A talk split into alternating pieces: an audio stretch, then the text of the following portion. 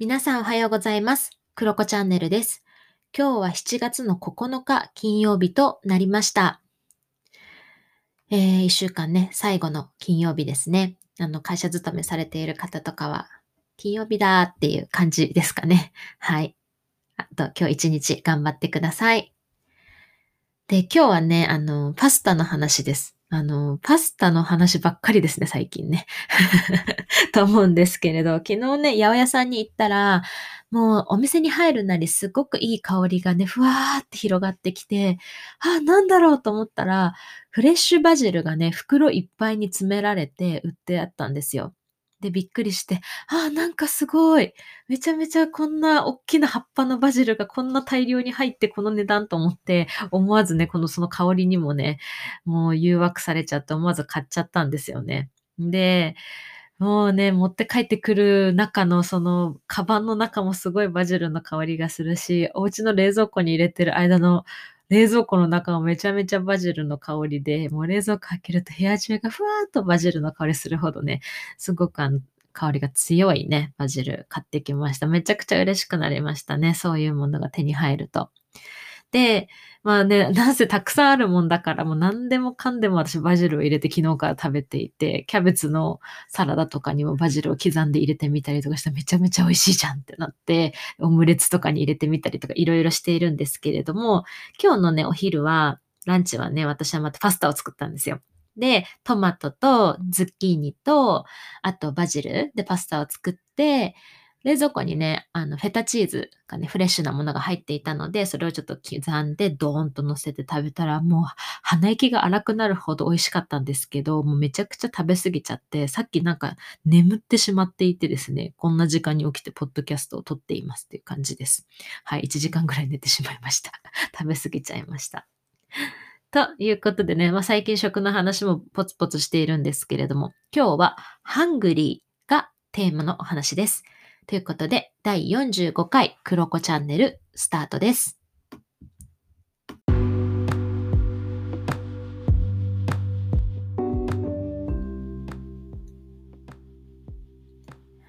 はい。ということで今日はハングリーというテーマなんですが、このポッドキャストを聞いてくださってる皆さん、もしかしたら今の時間に朝ごはん食べている方もいらっしゃるかもしれないし、もう通勤してね、次はランチの時間がやってくるなっていう方だったりとか、あとはね、あの、カナダは今午後の3時を過ぎたところなので、今夜、ディナー何食べようかなって考えている方もいらっしゃるかなって思います。今日は皆さん何を食べますか？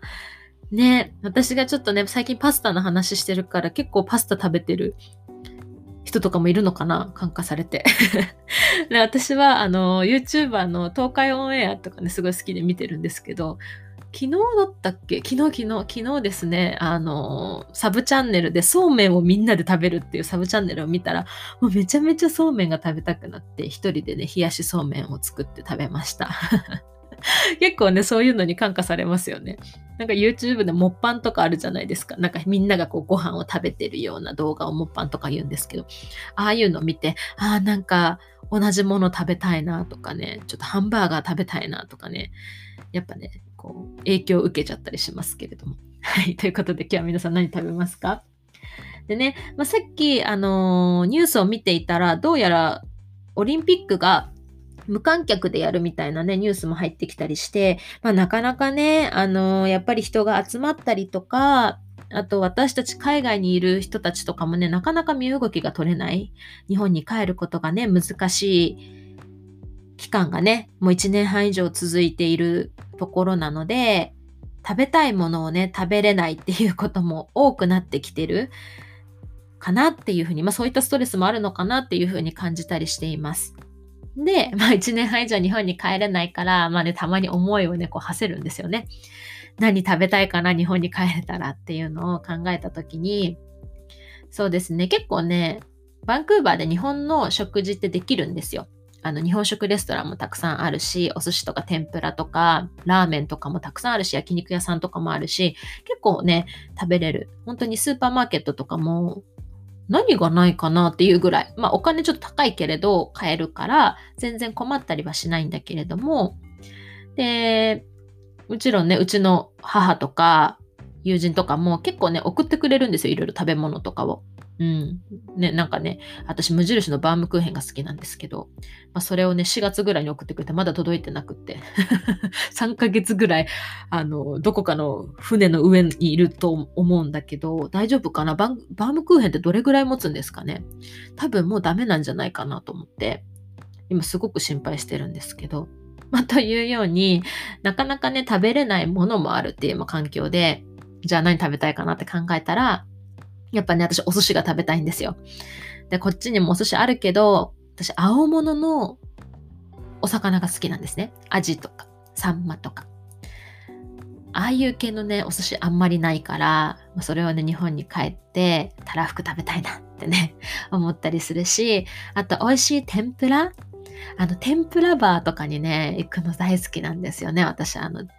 揚げたての天ぷらを目の前でね、塩とかで食べるみたいなね、そういうのもサクサクってしてね、いいですよね。ああいうのにも行きたいなとか、あとはね、日本の居酒屋にも行きたいなって思って、あのなんかちょっと煙たいじゃないですか、日本の居酒屋って。ああいうところのカウンターでちょっと焼酎とか飲みながらおでん食べたりとか焼き鳥食べたりとか、なんかああいうああいうやつが すごく懐かしいですね。あのガヤガヤした中でね、あのみんなで飲みに行くとかもすごく懐かしいですね。なんかもう今話しててもなんか胸がキュッとなります。っていうようにすごくね食に思いを馳せていたりするんですけれども。でも私ねこの食べたいっていうのとお腹が空いたっていう食べたいってすごく違うなって思っていてそれが今回テーマにも書いたお腹がハングリーと心のハングリーの違いだなっていうふうに感じています。で、心のハングリーっていうのがやっぱり私が今言ったみたいになんか日本でお寿司食べたいなとか日本の居酒屋行きたいなとかお母さんが作ってくれたご飯食べたいなとか皆さん思うかもしれないんですけどそういったのが心のハングリーかなっていうふうに思います。まあ、例えば味だとかあと、まあ、今も言ったように人ですよね。おばあちゃんが作ったとか、どこどこの居酒屋さんとかって言ったものとか、あとは風景、ああいう煙たい中でとか、あとは、そうだな、器とか、うん、あとは音とか、香りとか、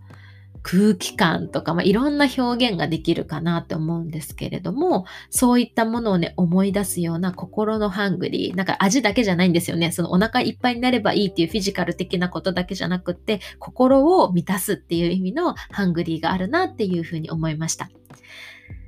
まあ、ちなみに私はね、祖母のご飯が大好きだったので、なんかね、おっきななんか鍋で作ってくれる豚骨煮込みとか、あと豚肉のケチャップ炒めっていうのがあって、なんかね、すごいケチャップと何か入れててすごい甘いんですよ。めっちゃ高カロリーだと思うんですけど、それをレタスに巻いて食べるっていうのが、私とね、祖父の大好物で、まあ、うちでは通称ケチャップのやつって呼ばれてたやつなんですけど、でそれをね、めっちゃ食べたいなと思ったりとか、あとはね、ロールキャベツも好きでした。もうね、たくさんおばあちゃんが作ってくれて、それを私にタッパーに入れて持って行きなさいってね、いつも作ってくれてたロールキャベツがあるんですけど、まあ、そういうのも食べたいなとかね、思いますし、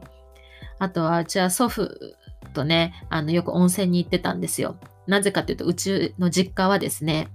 温泉街の真ん中にある関係で、もう朝のね、5時とか6時ぐらいから、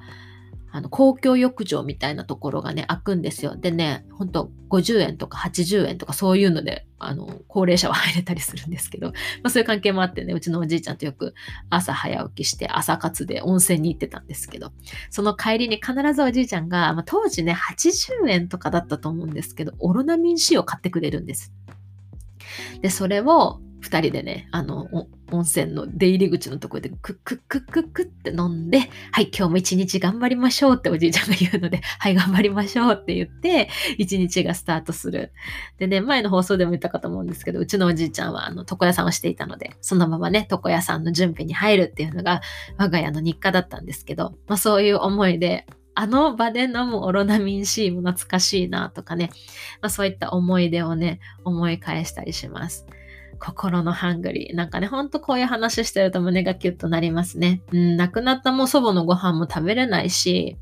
祖父はもうね、床屋さんもやってないし入院してたりするから、一緒に温泉に行ってオロナミン C を飲むってこともないのかなって思うと、ちょっと胸がキュッとなりながら今話してますけれど、そんな心のハングリーがあるなっていうふうに思います。で皆さんもね、絶対なんかそういうシーンって思い浮かべるんじゃないかなって思っていて、まあ一方で、お腹のハングリー？私がね、ああ、お腹すいたって言って食べるランチとか、まあ、皆さんもそうだと思うんですけど、そういうフィジカルな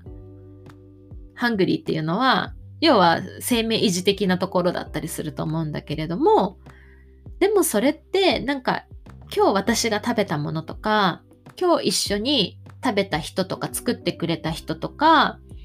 食べた環境とかが、この先いつかの私の心のハングリーにつながるんじゃないかなっていうふうにも思いました。うん。まあ、だからといってなんか栄養満点の素敵な食事をしようしようっていうことを言いたいわけじゃなくって、なんかね、涙を流しながら食べる食事とかもあると思うんですよね。